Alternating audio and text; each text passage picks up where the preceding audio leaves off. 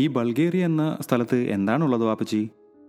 എൻ്റെ 4 വയസ്സുകാരിയുടെ ക്യൂരിയോസിറ്റിക്ക് മുന്നിൽ എൻ്റെ മറുപടി ഒരു ചെറുചിരിയിലൊതുക്കി. കാരണം അപ്പോഴും ഞാനതിൻ്റെ ഉത്തരം തിരയുകയായിരുന്നു. ഞാനറിഞ്ഞ ബൾഗേറിയ മനോഹരിയാണ്.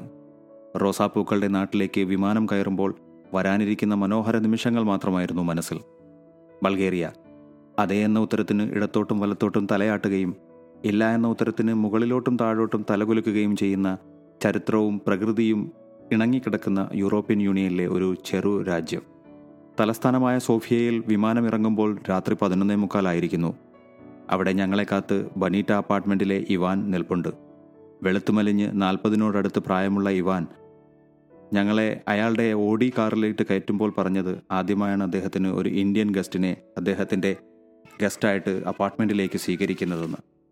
അത് പറയുമ്പോൾ അയാളുടെ പക്കൽ നിന്നും മദ്യം മണക്കുന്നുണ്ടായിരുന്നു. ആ 15 ഡിഗ്രി തണുപ്പിൽ ചിലപ്പോൾ അത് അയാളുടെ ഒരവശ്യ ഘടകമായിരിക്കാം.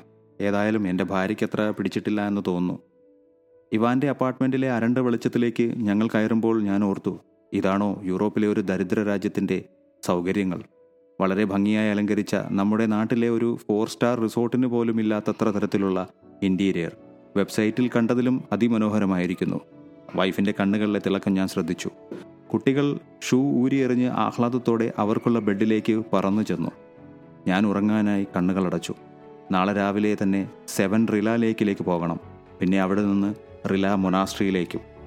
ആ സുഖമുള്ള കമ്പിളിപ്പുതപ്പിനുള്ളിലേക്ക് ഞങ്ങൾ പതിയെ നാളെ സ്വപ്നം കൊണ്ട് ഉറക്കത്തിലേക്ക് വഴുതി വീണു.